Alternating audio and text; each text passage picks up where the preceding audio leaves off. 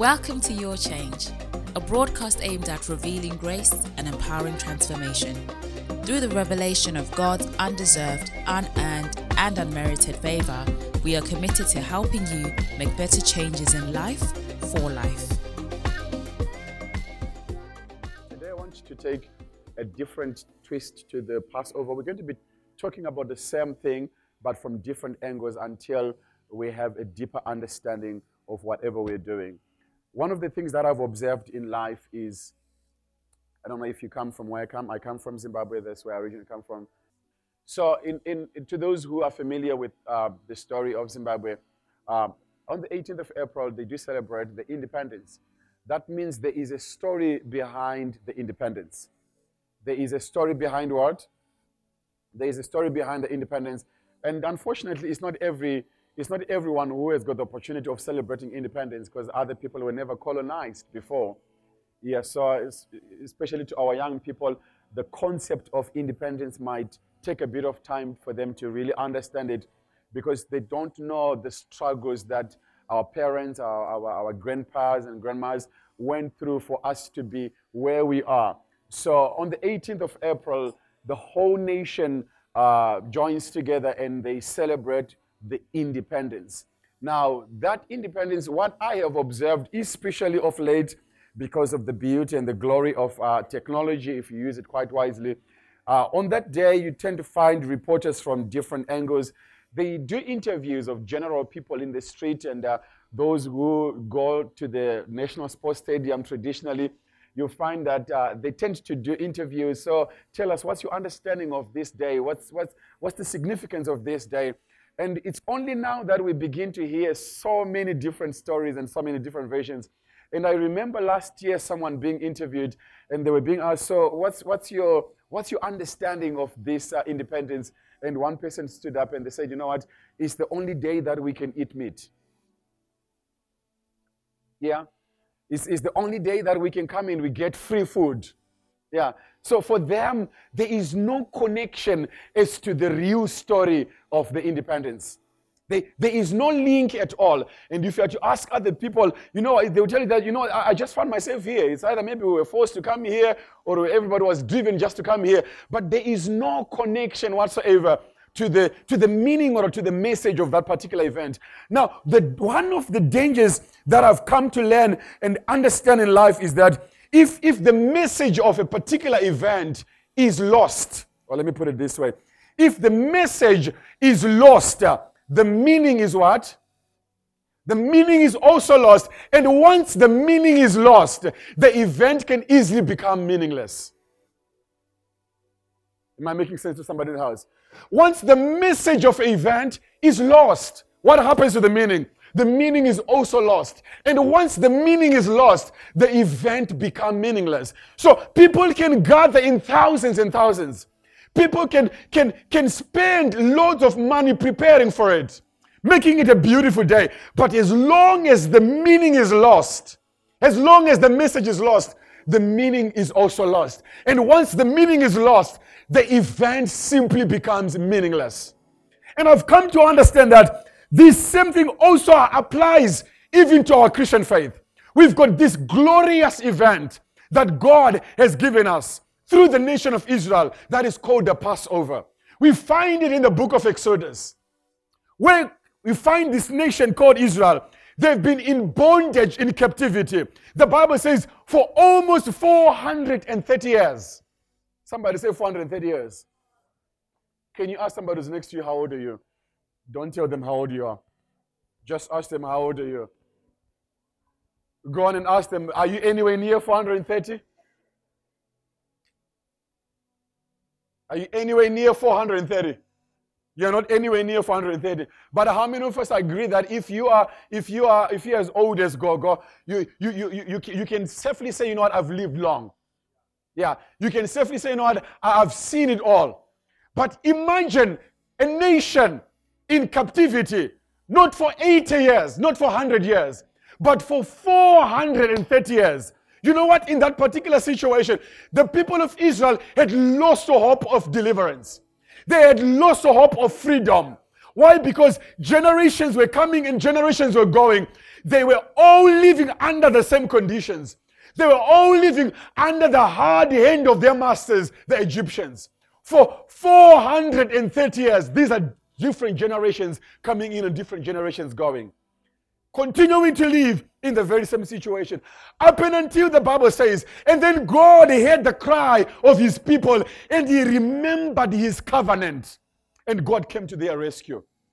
I can imagine when Moses was coming to the people and he's explaining to them that God has sent me to be your deliverer, to take you out of Israel. In other words, to take you out of a 430 year old history. You know what? In your normal thinking, if I was there, I think I would have been one of the people who would say to Moses, You're crazy, man. You are crazy, Moses. You're dealing with 430 years. Four, you're not dealing with four years, Moses. Get it right, Moses. We are not talking of four years. We are not talking of 40 years, Moses. We are talking of 430 years. But I'm so grateful that God can change a history. It doesn't matter how old that history has become. So be encouraged, even in your situation. You might think that wherever you are, it's been long now. You might think that your situation has taken so long. We've got a miracle working God. We've got a way making God. We've got a God who can part the Red Sea and create a way where there is no way. We've got a God who can open a new chapter for you, regardless of how long you have been in that situation for. We see it exactly in the Word of God. Israel had a story of 430 years, but God brought that story to an end. And I can show you by the grace of God that your story, no matter how bad it is, no matter how difficult, no matter how tough it is, our God is able to change your story. Do I have a witness in the house? So that story of, of Passover is, is, is what we see now God using as, as, this, as the means or the strategy of ending the slavery to the nation of Israel. He calls Moses and says, Moses, go and call Aaron, and I want you to give you this instruction. Go and speak to the people of Israel and say to them, On this night, I'm going to deliver you. I'm going to come and take you out of slavery. But here's what I want you to do. On the 14th day of the first month, I want you to go and slaughter the, a lamb that is one year old. Go and slaughter a lamb that is one year old. When you do slaughter it, the blood of that lamb, go and apply it on the door frames.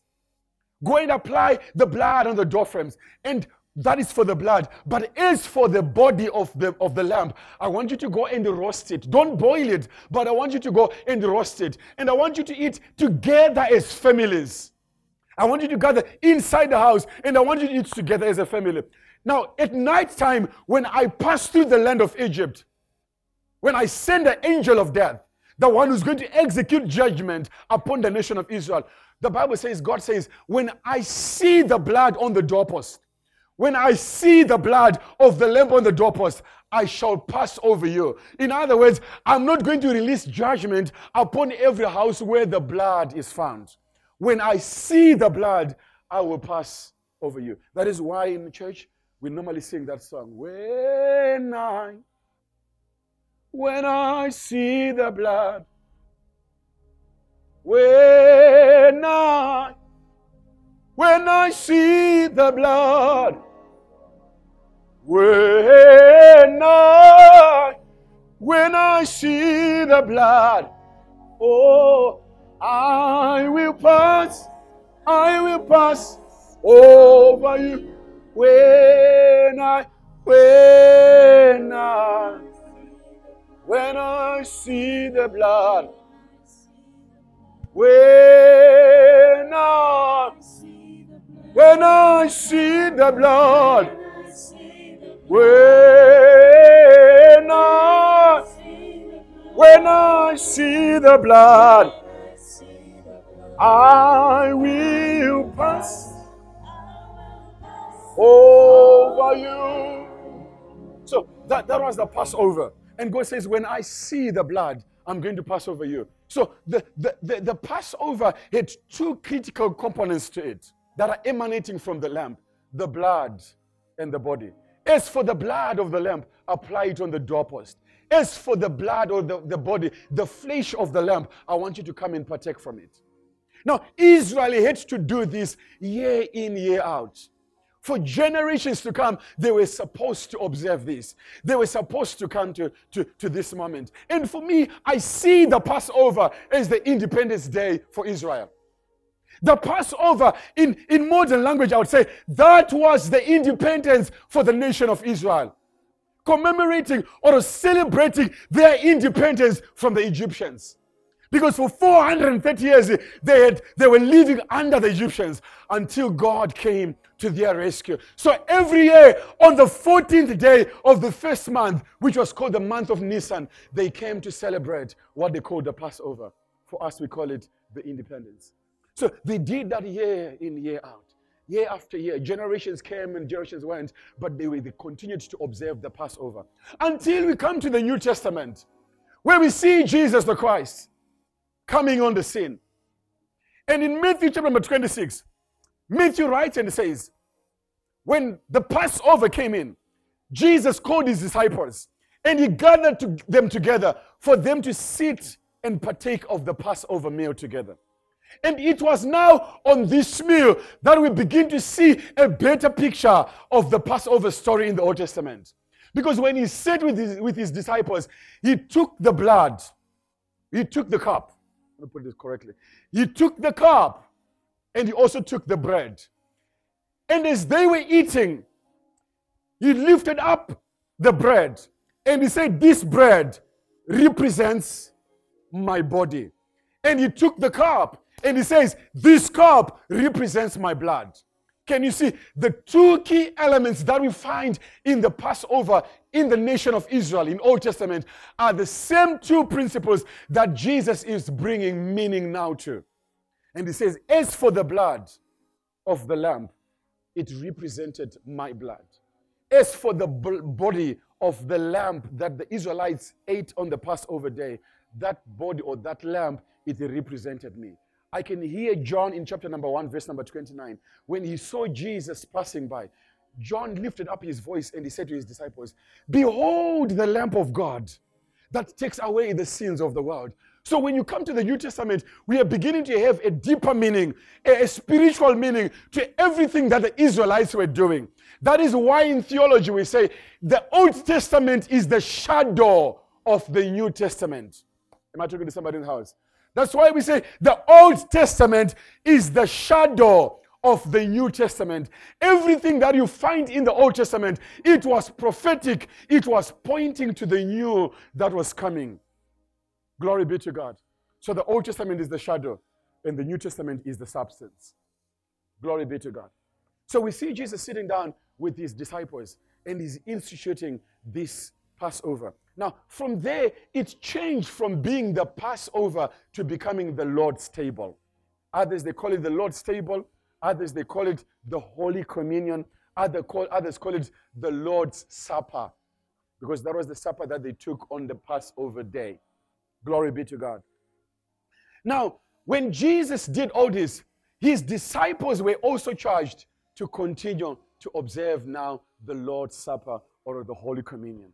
So the disciples were no longer do it on a year-to-year basis, but the disciples, you find that now they were doing it on a weekly basis. On the first day of the week, which was a Sunday to them, they would sit on the Lord's table. And you hear the book of Acts saying they went from house to house and they were breaking bread from house to house and they were breaking bread. That is talking of what? That is talking of communion. But the part that I want to draw your attention to, it is when you come to the book of First, uh, First Corinthians, uh, chapter number 11, verse number 26. This is now Paul speaking to a church that is in Corinth, a church just like us. He's writing out to them because there was chaos in that church. They had lost the, miss, the message of the event. And because they lost the message of the event, they also lost the meaning of the Lord's table. And because they lost the meaning of the Lord's table, the event became meaningless. Were, there was now strife. They were now fighting. There was anger emanating from the Lord's table. There was hatred emanating from the Lord's table. And now, Paul, when he heard about what was happening at the church in Corinth, he sat down and he began to write, bringing in corrections. Rebuking them and correcting them from all the errors that they were doing as far as this event is concerned. Remember, I said, if where the message is lost, the meaning is what? Is also lost. And once the meaning is lost, what happened to the event? Oh, talk to me, church. Let's go it again. If the message is lost, what happens to the meaning? The meaning is lost. And once the meaning is lost, what happens to the event? The event become meaningless. So for the church at Corinth, the Lord's table was had become meaningless. Why? Because it had lost its meaning. The reason it lost its meaning because the message of the event was lost. And the same thing that was happening to the church of Corinth, there is a danger that it can also happen in our lives. There is a danger that it can also happen even in our time where the message of the event or the message that is in the Lord's table, it can easily get lost. And once it's lost, the meaning is also lost. And once the meaning of the Lord's Supper is lost, that means the, the sacrament becomes meaningless. And it is my prayer today that as for you and I, we've got to do whatever it takes to make sure that we keep the message of the Lord's table as intact as it's supposed to be. Do I have a witness in the house this morning? So Paul sits down and he begins to write to them. And he says, For whenever you eat this bread and drink this cup, what are you doing? You proclaim the Lord's death until he comes. Can we read that together from the screen? One, two, go.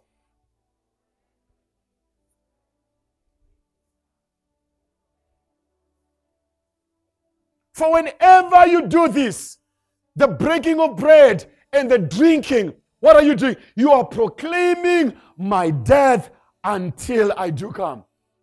So, what I want to, the question that I want to answer today is a very simple question.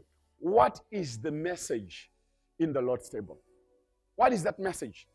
What is that message? What is that message that is in the Lord's table? Every young person, are you listening to me? What is the message that is contained in the Lord's table? You've got to understand this. You've got to get this at all cost. It is the greatest message that you've ever heard. And it is the greatest message that you need to embrace in your Christian journey. The message that is in the Lord's table. So I've broken it down into three different components. And I'm saying to you, every believer should know the following three components of the message that is contained in the Lord's table. Every believer. It's a must. It's a must. You've got to know these three components that are contained or that, that formulate the message that is in the Lord's table. Number one, what is that message saying? It's saying Jesus died for me. The message in the Lord's table is simply saying, Jesus Christ died for me. Somebody say after me, Jesus Christ died for me. That is the first component of the message that you find in the Lord's table. And you cannot afford to lose the meaning of this message. And the message simply says, Jesus Christ died for me. He did not just die, but Jesus Christ died for me. Jesus Christ died for me. That is the message that is contained in the Lord's table. What does that mean when we say Jesus Christ died for me. Let's go to Romans chapter number 4, verse number 25. Romans 4, verse number 25. Paul, the same writer, Paul writing to another church in Rome, he says to them, This Jesus that we're talking about, he was delivered over to death for our sins. He was delivered over to what? He was delivered over to death for our sins. So when we say Jesus Christ died for me, the meaning of that particular message is that there is forgiveness of sins in the death of the Lord Jesus Christ. His death brought the forgiveness of our sins. You know what? There's nothing that separated us from the love of God apart from the sin. Nothing separates us from God than sin can do. It's only sin that separates us from what? From the love of God. It's only sin that makes us to fall short of the glory of, of God. But here is the good news. In the Passover, in the Lord's table, the message that we're finding there is the message that is saying, you know what? Your sins are forgiven. All of your sins, they are forgiven in what Jesus Christ did for us through the cross. So, in the death of the Lord Jesus Christ, what are we finding? We are finding forgiveness of sins. We are finding forgiveness of sins. So, it's important for you as a believer to make sure that you stand in what Jesus Christ did for you. What is it that He did for you? He died for you. What is the meaning of His death for you? Jesus Christ forgave our sins. We were lost in our sins. Everyone was lost in sin. But when Jesus Christ came and His death provided the forgiveness of our sins, He was delivered over to death for our sins. You know what, child of God? You are forgiven. You are forgiven. You are forgiven. Do you know what it means to be in a relationship? I'm talking about our relationships. And you wrong someone, and that person doesn't say anything. They don't offer forgiveness to you. They don't offer what? Forgiveness to you. Imagine what it becomes like. Imagine how stressful those who are married. Imagine the atmosphere in the house. Yeah. It's, it's one of those things where people end up going for what? For two, three days, they're not talking to each other. Am I talking some sense in the house? Couples, amen. Couples, amen. Even to our young people, you've done something wrong. Yeah. And you know that mom is not happy and she's not saying anything. You ask for sweets and she says no. Imagine what it imagine the atmosphere that goes in there. But thanks be to God. Because our relationship with God, God never kept quiet. He wasn't silent and he's not silent to you. God is simply saying, you know what? I know the wrong that you have done, but I'm choosing to forgive you. I'm choosing, I've chosen to forgive you. And you know what? My forgiveness is not just in words of mouth, but it's sacrificial forgiveness. My son had to die on the cross. Someone had to die for your sins to be forgiven. So when we say the message of the cross, we are simply saying, Jesus died for me, and his death was for the forgiveness of my sins. But not only that, not only is his death speak, speaking of forgiveness of sins, but when you come to Hebrews chapter number 2, verse number 14, Hebrews chapter number 2, verse number 14, the same writer, Paul, I believe is Paul. Theologians argue as to the author of the book of Hebrews, but I believe it was Paul.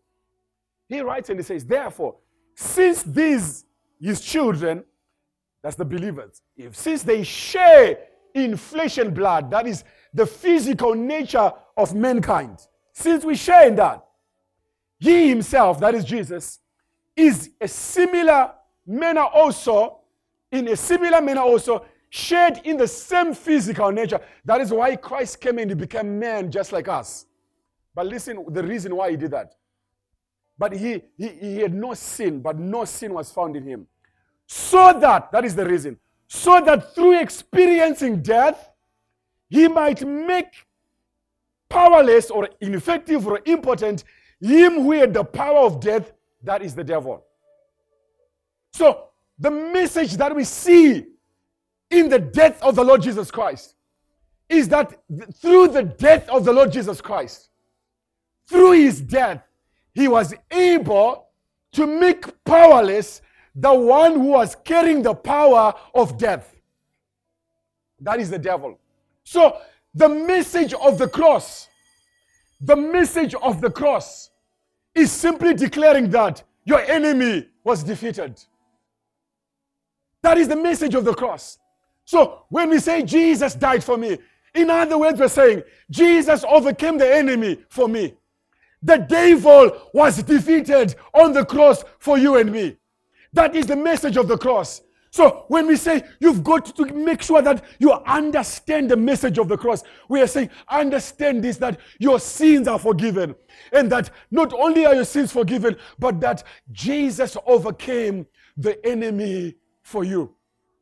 I like how the same writer Paul puts it in the book of Colossians, chapter number 2, verse number 5. He says, God stripped the spiritual rulers and powers of their authority with the cross. He won the victory and showed the world that they were powerless. Another version says he disarmed the principalities and he made a public spectacle of them. And he triumphed over them through the cross. So, when we speak about the death, we are speaking about forgiveness. We are saying that your enemy was defeated. Your sins are forgiven, and your enemy was defeated. Your enemy was defeated. And God made a public spectacle. Now, the image picture that the writer is using, you know, back in the, in, in, in the, in the first century, when, when, when kings went to war, right, and I defeat, suppose I go to war with King Busy. Today we're kings. King Danny and King Busy. They go to war. And then it happens that uh, I, I defeat King Busy. So what I would do is I would take Mr. Busy and bring him into my domain, my territory, bringing him into my city. And I will bind him with chains, hands and feet. And I will strip him off of all his royal garments. I will strip him off of his, uh, his military garments. And I would put rags on him, right? Because I've defeated him. And then what I'll do, I'll take him by hand and go on the high streets and parade him, showing everyone in the city that I overcame him. So when the Bible says God made a public spectacle of him, he's saying that he took the devil, he stripped him of every power that he had, and he, he, he, he took him by hand and he paraded him to the entire world. This time it wasn't just in Jerusalem, but he paraded him to the entire world Africa, Asia, Australia, everywhere. He paraded him, showing that he has overcome him. So let me tell you, Church of God, your enemy was defeated. Your enemy was defeated. And that is the message that is contained in the Lord's table. I don't know about you, but I grew up uh, at school. You know what? Bullying, bullying never started in, the, in, in, in England. Yeah? You know, sometimes we talk about bullying as if it started here.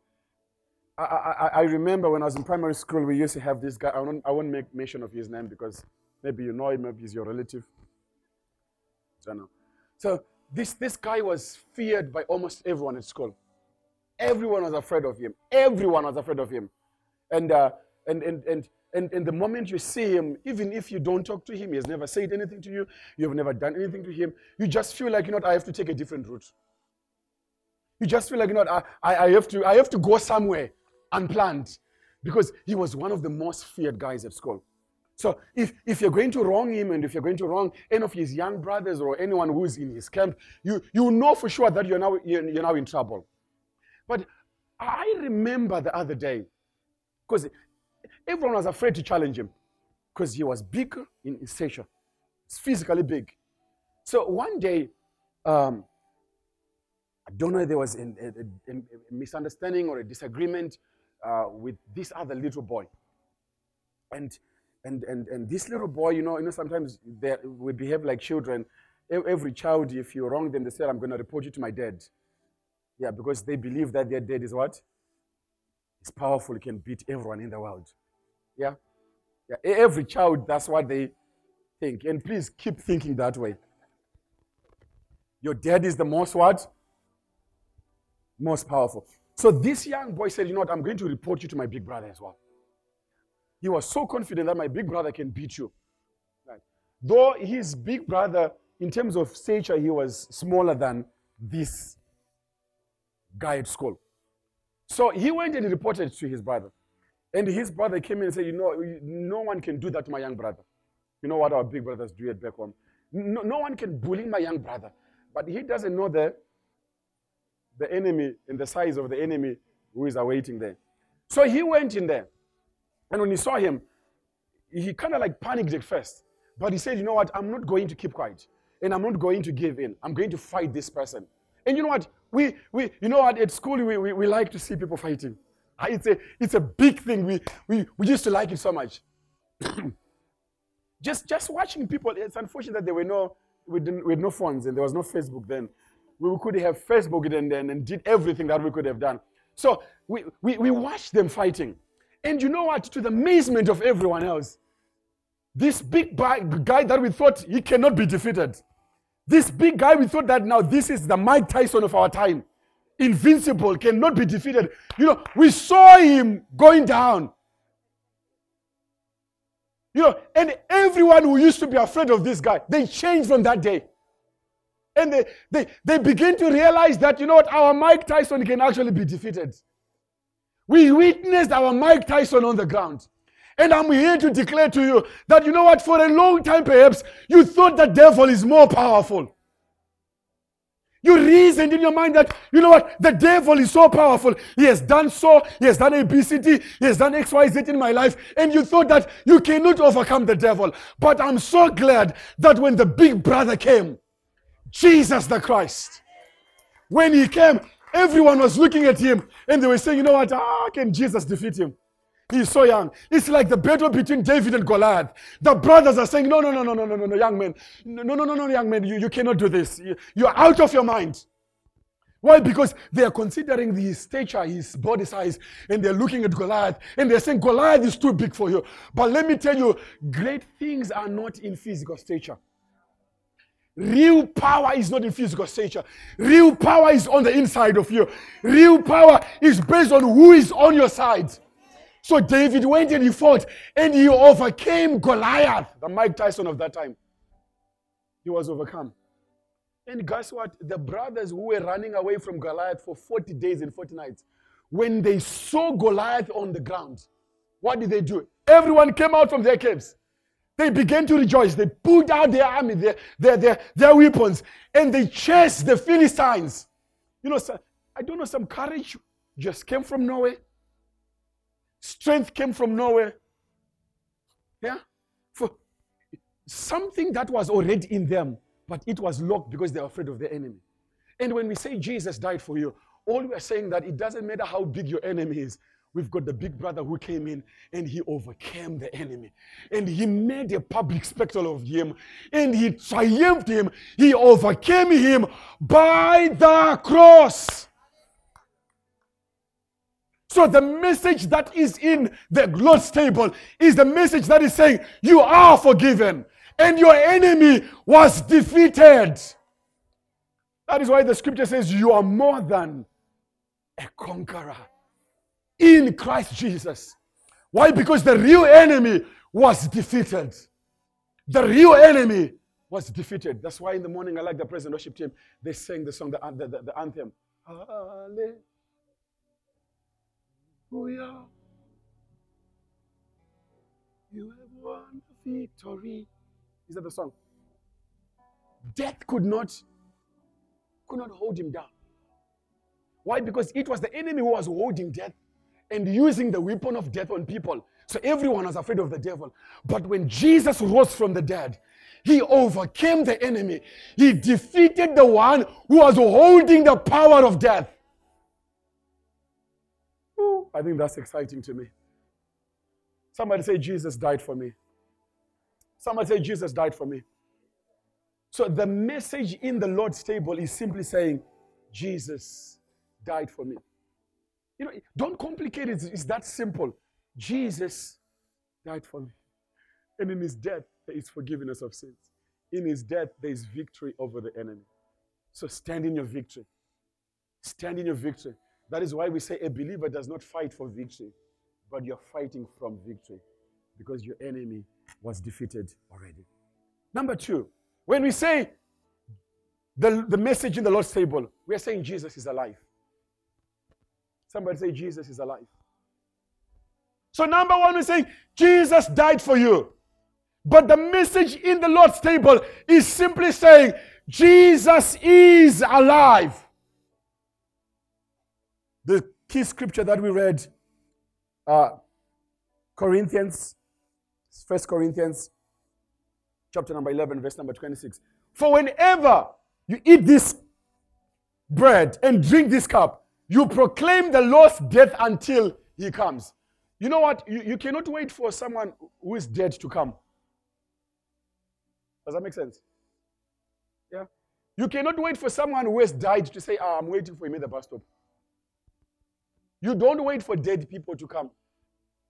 But you wait for people who are alive to what? To come. So the message in the Lord's table is the message that is simply saying, Jesus is alive. Jesus is alive. In other words, we are talking about the resurrection of the Lord Jesus Christ. That is the message that is contained in the Lord's table. Romans chapter number 7, verse number 25. Therefore, this Jesus who's alive, he is able to save forever, completely, perfectly, for eternity, those who come to God through him. Since he always what? Since he what? Since he always lives to do what? To intercede and intervene on their behalf with God. So we've got a Jesus who is alive. And he lives. He's alive for the purpose of interceding for us. How many of us appreciate the ministry of intercessors? Ah, you know, if you have been in a situation, you know the power of intercessors.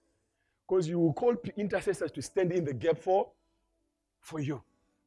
It's someone who can carry the Lord for you. It's someone who can carry a burden for you.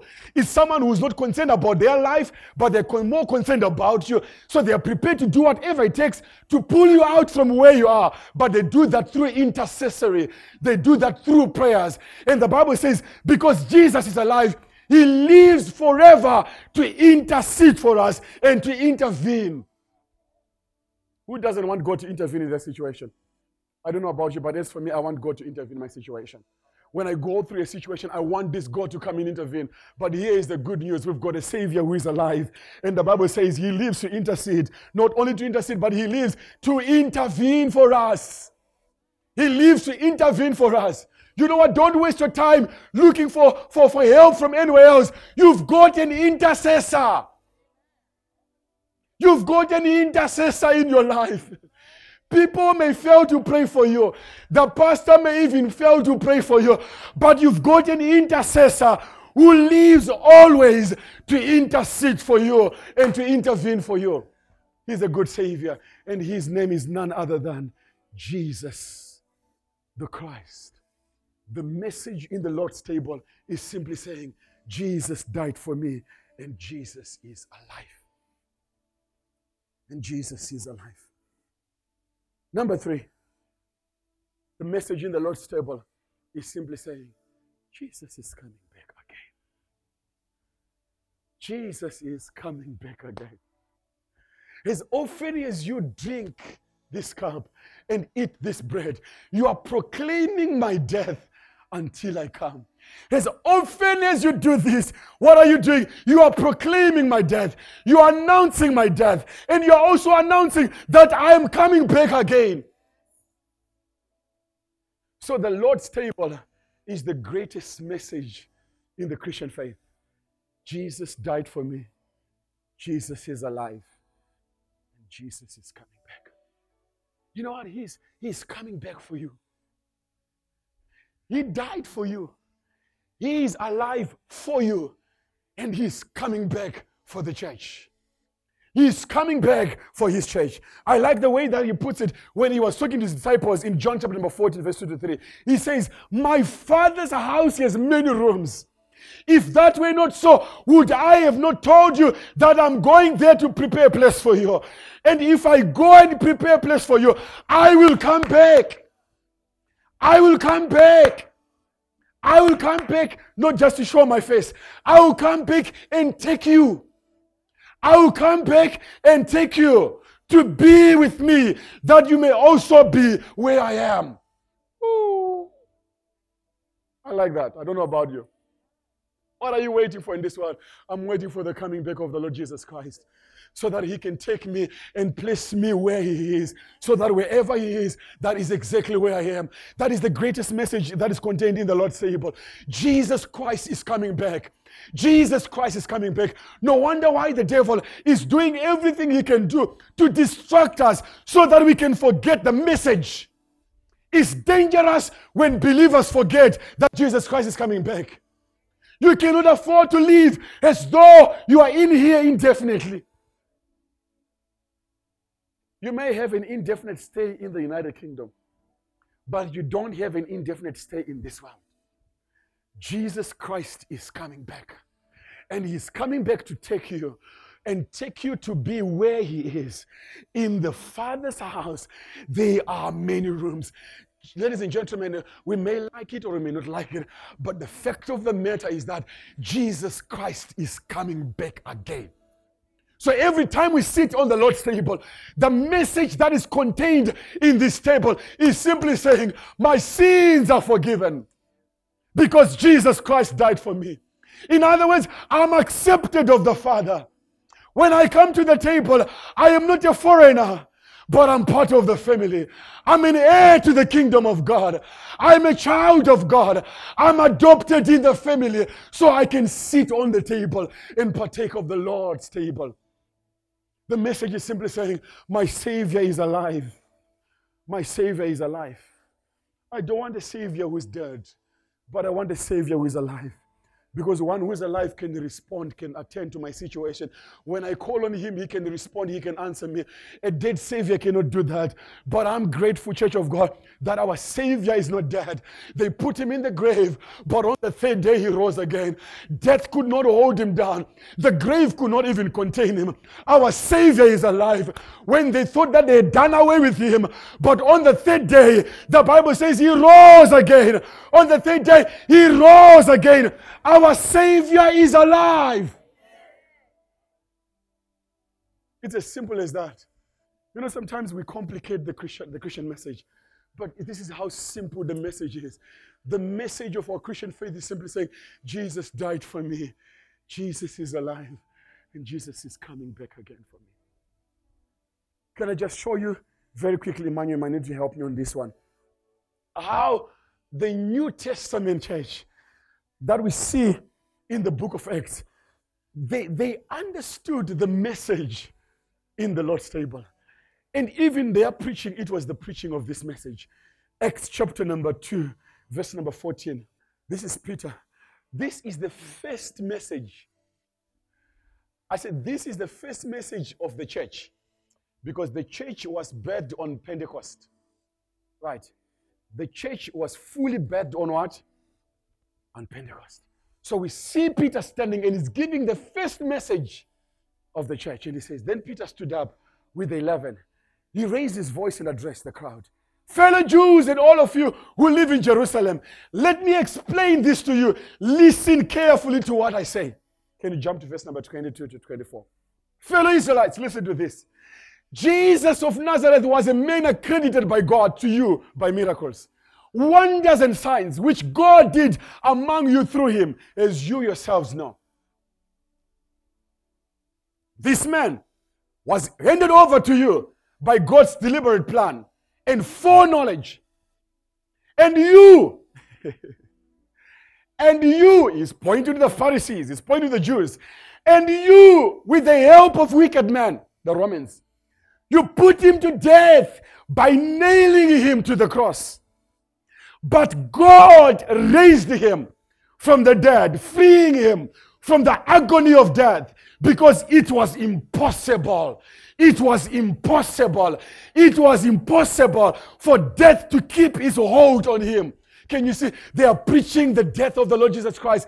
They are preaching the resurrection of the Lord Jesus Christ. That is the message of the Christian faith. You took him, and through the help of wicked men, you nailed him to the cross. But God raised him from the dead, freeing him from the agony of death. I like this, God, this gospel. Acts chapter number 3, the next chapter, verse number 11 to 16. Peter's second sermon, the second message of the church.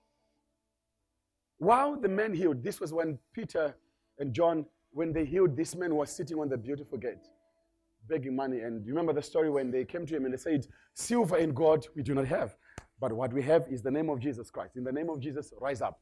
It was after this man was healed and everyone was seeing him. And then the disciples, they said, while the man, while the man, that's the crowd, he held on to Peter and John, all the people were astonished and came running to them in the place called Solomon's colonnade. When Peter saw this, he said to them, Fellow Israelites, why does this surprise you? Why do you stare at us as if by our own power and our godliness, we made this man to walk. The God of Abraham, Isaac, and Jacob, The God of our fathers has glorified his servant who? His servant Jesus. You handed him over to be killed, death.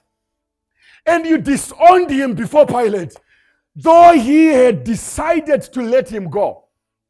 You disowned the holy and the righteous one and asked that a murderer be released for him. You killed the author of life. But God, but God, but God, but God raised him from the dead. We are witnesses of this. We are witnesses of this. Whenever you sit down to partake of the bread and of this cup, you're proclaiming, you're proclaiming my death until I come. To proclaim it means to preach. To proclaim it means to speak about. To proclaim it means to announce. It means to witness. You killed the author of life, but God raised him from the dead. We are witnesses to this. Verse 16. By faith in the name of Jesus, this man whom you see and know was made strong. It is Jesus' name and the faith that comes through him that he has completely healed him, as you can all see.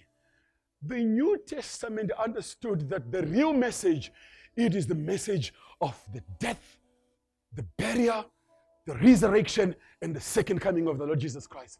That is the gospel. The gospel is the death, the resurrection, and the second coming of the Lord Jesus Christ. That is the gospel. I remember at one point I preached in here, and I said, even if we call our concert gospel music concert, if there is no that if we don't find the death, the resurrection, and the second coming of the Lord Jesus Christ, it's another gospel. Because the gospel is the good news concerning Jesus Christ. What is that good news? Jesus Christ died. Jesus Christ was raised from the dead, and Jesus Christ is coming back. That is the gospel. And the New Testament understood the message, and that is what they stood and they preached at all times. Jesus died for me. Jesus is alive, and Jesus is coming back. Acts chapter number 4, verse 8 to 12. I'm almost finishing. This was at a time when Peter and John were put in prison. After they had healed this young man, the elders they came in and uh, they summoned them so that they cannot preach the, in the name of Jesus Christ. And at some point, they put them in prison. And God released them miraculously. And then this time he's, he's speaking to them and saying, Then Peter, filled with the Holy Spirit, said to them, Rulers and elders of the people, if we are being called to account today for an act of kindness shown to a man who was lame and are being asked how he was healed, they know this. You and all the people of Israel, it is by the name of Jesus Christ of Nazareth. Which Jesus of Nazareth? The one you crucified. You know, they would find a way to preach the death the resurrection, and the second coming of the Lord Jesus Christ. It is by the name of Jesus Christ of Nazareth, whom you crucified, but whom God, the one you crucified, but God raised him from the dead. That is that this man stands before you is healed. Jesus is the stone builders rejected, the cornerstone which has become the cornerstone. Salvation is found in no one else, for there is no other name under heaven. He given to mankind by which we must be saved. Acts 4, verse number 33. With great power, the apostles continued to proclaim or to testify, to speak about, to the resurrection of the Lord Jesus Christ. Can you see the message? They never stopped to preach the death, the resurrection, and the second coming of the Lord Jesus Christ. With great power, the apostles continued to testify to the resurrection of the Lord Jesus. And God's grace was so powerful at work in all, in them all. God's grace or great grace was manifesting because they were witnesses of the death, the resurrection, and the second coming of the Lord Jesus Christ. The message of our Christian faith is very simple Jesus died for me. Jesus is alive. And Jesus is coming back. That's the message. That is the message. And I like how Paul puts it. I'll conclude with that one. How Paul puts it in First Corinthians chapter number 1, verse 23. But we preach Christ crucified. He was saying, you know what? The, the, the, the, the Greeks, they're so much into wisdom. If you stand up and speak to them, you've, you've, got to, you've got to show some wisdom in your words, in, your, in the construction of your words and your sentences. That, that's, what, that's, that's what moves the Greeks. As for the Jews, they're always looking for miracles. Can you see that this miracle thing did not start now? Where everyone is running for what? They want signs, they want miracles. If you don't do miracles, you're not powerful. But, G, but Paul stood up and says, We did not even come with the eloquence of speech. But what did we do? But we preached Christ crucified, who has become a stumbling block to Jews and foolishness to Gentiles. We preach Christ crucified. We preach Christ crucified. Church of God. a simple message is Jesus died for me. Jesus is alive for me. And Jesus is coming back for me. Every young person in the house, do you want to repeat that after me? Say, Jesus died for me. Jesus is alive for me. And Jesus is coming back for me.